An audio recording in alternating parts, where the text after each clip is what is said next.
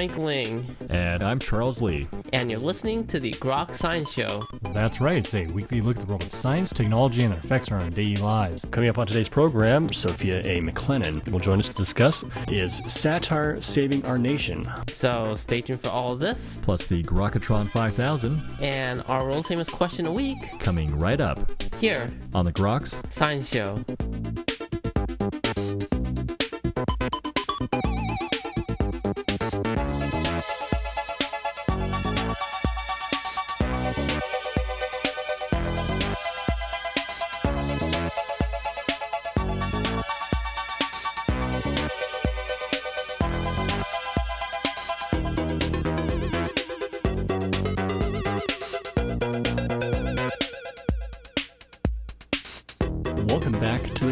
Science Show.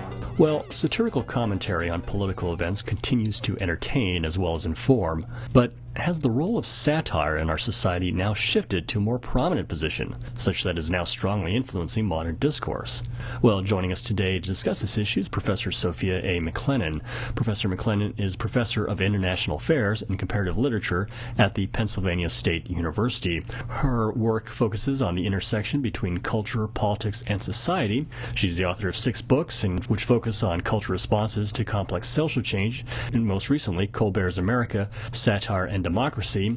And her recent release, along with co author Remy M. Maisel, is Satire Saving Our Nation Mockery and American Politics. And she joins us today to discuss this uh, very fascinating issue. And Professor McClennen, thank you very much for joining us today on the Groks Science Show. Thank you for having me. Certainly a fascinating book is Satire Saving Our Nation. I'm curious, how did you become interested in this topic of uh, satire and politics? Well, you know, there's a couple of uh, ways to tell a story. One is that as an undergraduate, I went to Harvard and I worked on the Harvard Lampoon at the same time as Conan O'Brien and a number of people who went off to make a career in comedy and satire. So, professor who often works on difficult topics, writing about satire was a lot more fun and allowed me to recapture my youth. so that's one way to think about it.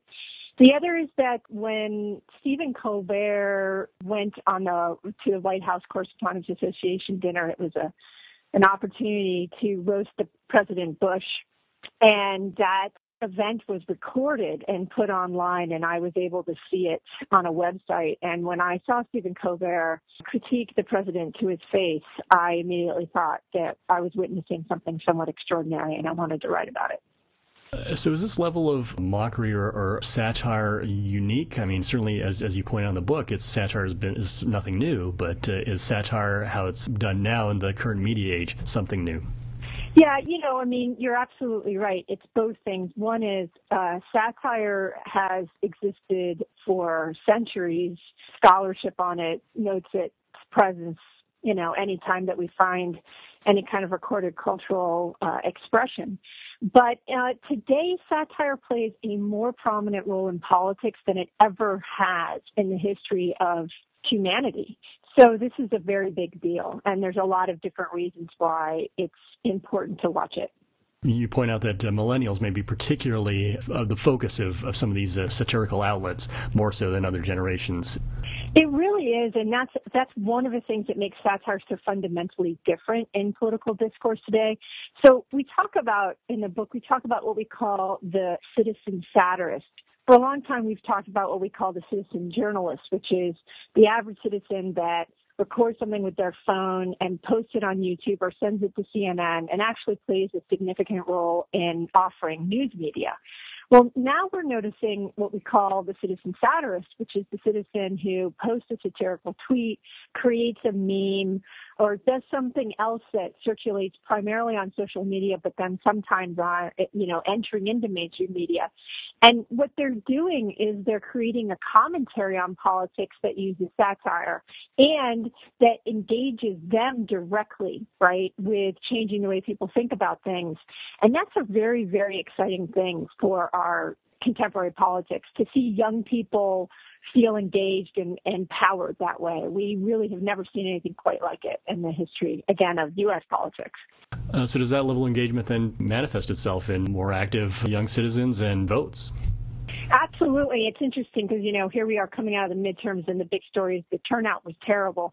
But people don't realize that the millennials turned out at 21.3%, which of course is quite low, but it was exactly what they did four years ago. And there are a lot of reasons why, you know, uh, why people don't necessarily vote in midterms. But for millennials, the reasons they may not vote are a lot more challenging. One of them is that these are kids that are in school and they often have jobs. Today, about half of all college students also have jobs. So I had students tell me I can't make it to vote because I can't get to vote. You know, I can't do it. I can't get it into my schedule, which, you know, someone might say, look, if you were serious about voting, you would find a way to do it.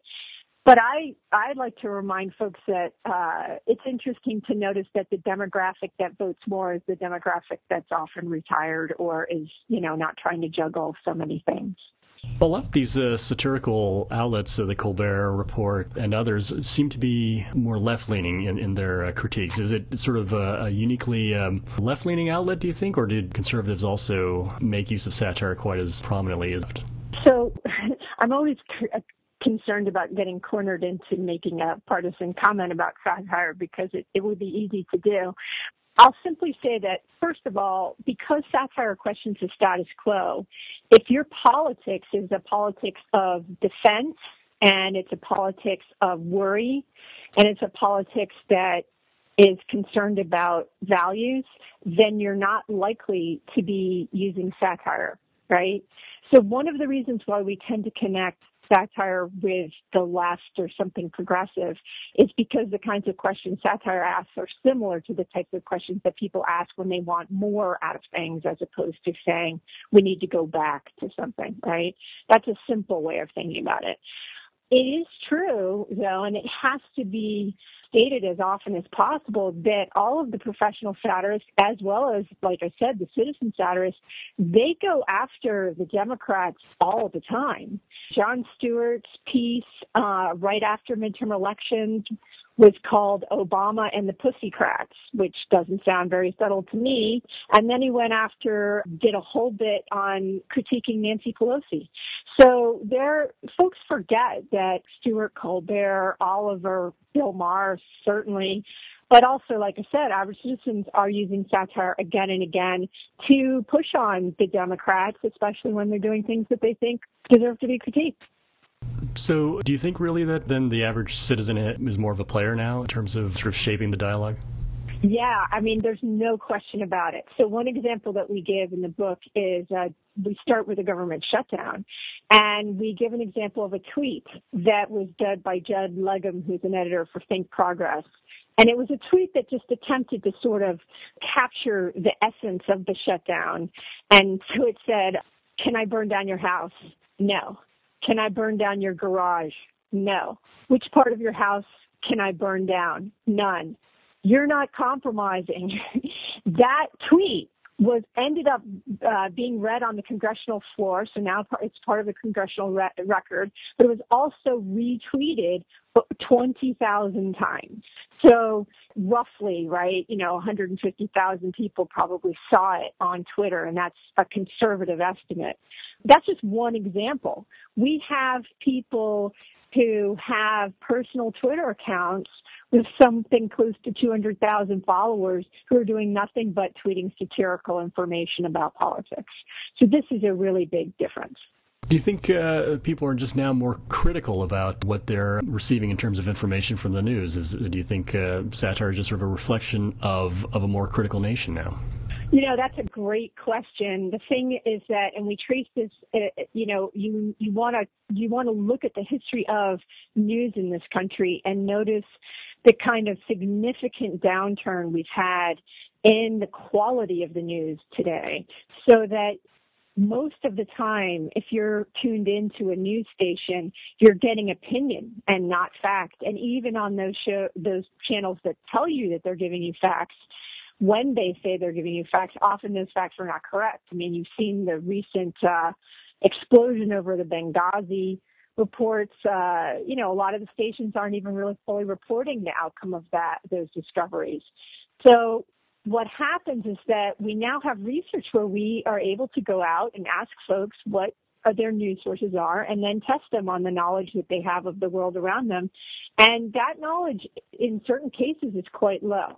Whereas the people who watch the satirical shows, they have higher scores than people who watch cable news or even network news. So that is one part of it. The other, like you said, is what is this critique all about? Well, part of it is that we've been fed so often misinformation that our first instinct is to question whether or not it's true. In the end, though, that critique is very, very good for our democracy because you want citizens to question information. You want them to ask whether or not this is right. And that's, how, that's one of the, the things people do. They worry, oh, if you're asking questions, it means you don't have faith in your country. It's like, well, it's just a democracy. We're not supposed to have faith in it. We're supposed to ask a lot of questions of it, push it to make the best of it at every moment. So that critique and questioning is, is actually a good, healthy sign. Uh, so overall, then, do you think uh, satire is saving our nation? I think it is. I mean, I, one of the things that's important to point out is that, you know, in a perfect world, we wouldn't have as much satire because we would have the news media doing its job and we would have politicians being honest and all of these things wouldn't be necessary. But in the absence of that, satire ends up playing a major role in helping citizens sort through information and make informed decisions.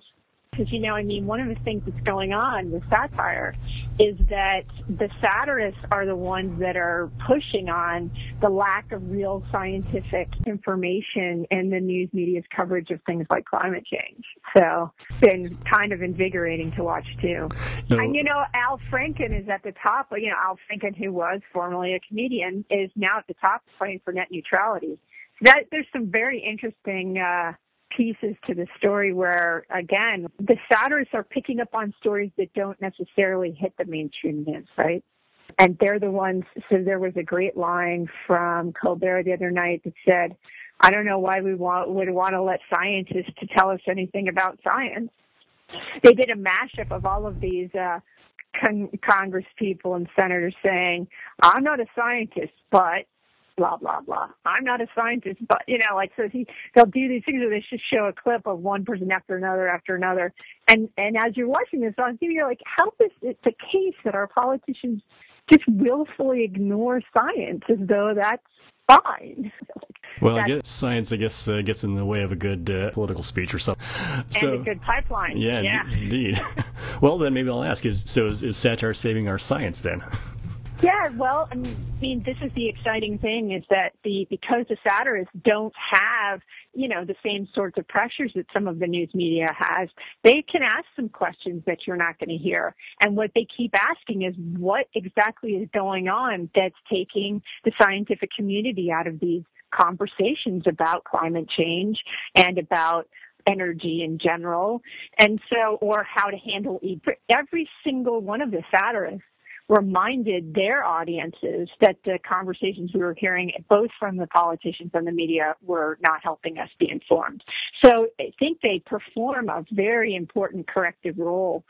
Uh, and you know, they they again remind us it should be the scientists telling us about science and not the politicians. It's train of thinking and satire and science, which is always to be critical, definitely appeals to that kind of mindset. Well, and they have scientists a lot on their shows and to po- promote their books, right? Um, no, these guys don't end up on other folks' shows in the same measure. So that's a very exciting thing. Or even when Naomi Klein, you know, was promoting her new book, This Changes Everything, which really is about the connections between uh, capitalism and climate change, Colbert had her right on. And this is very important, I think, uh, again, in promoting democracy because these are issues crucial to the health of our nation. And we have politicians that will stand in front of us again and again and say, I'm not a scientist, but is what I think. And it's very, very, very useful to have the satirists remind us that that doesn't make any sense. Especially since many of these issues, global warming and GM foods, for example, they all are public policy issues but require scientific knowledge. Well, right. And one of the things we write about in the book is a, the group called the Yes Men, and they do this thing called culture jamming. So these are two guys that can suit up and literally look like representatives for GE. And they went once and they, they impersonated the Department of Energy and they said that they were going to revisit department's climate position and they held a press conference and people came and covered the conference. And so what they do all the time is just try to call attention to issues by impersonating people and say, you know, embodying what they think should be the right approach. And so they're often digging straight into issues related to science. Um, so they're they're really fun to watch. Uh, also, I wanted to ask you, you co-authored the book with uh, an undergraduate student at uh, Penn State. Well, this is sort of a unique thing, I, I gather. Um, professor and undergraduate student writing a, a heavy tome on the subject. Uh, did you actively seek out that opinion from that generation, or how did this come about? Yeah, I mean, we love to pitch it as the millennial and the scholar. Uh, Remy and I had already blogged together for Huffington Post. We both had met through our shared interest in Stephen Colbert's comedy. So we had this history of working together that was really effective. And so we decided to try to do this. At the time, we did not realize we were literally making Penn State history. This is the first time in the history of this university a faculty member has written a book with an undergraduate as peers. And so we're very excited to have hopefully started a trend. Well, I certainly hope people will go out and take a look at, at the book. It's uh, called Is Satire Saving Our Nation? Mockery in American Politics. And the authors are uh, Professor Sophia A. McClennen and Remy Maisel. Professor McClennen, I want to thank you very much for joining us today on the Grok Science Show. And thank you for having me. And that's all for this week's edition of the Grok Science Show. Make sure you tune in next week for more from the world of science and technology. If you'd like to contact us here, you can email us at science at groks.net. For Grok Science, I'm Frank Ling. And I'm Charles Lee. Make sure you also see us on the web at www.groks.net. Have a great afternoon and keep on grokking.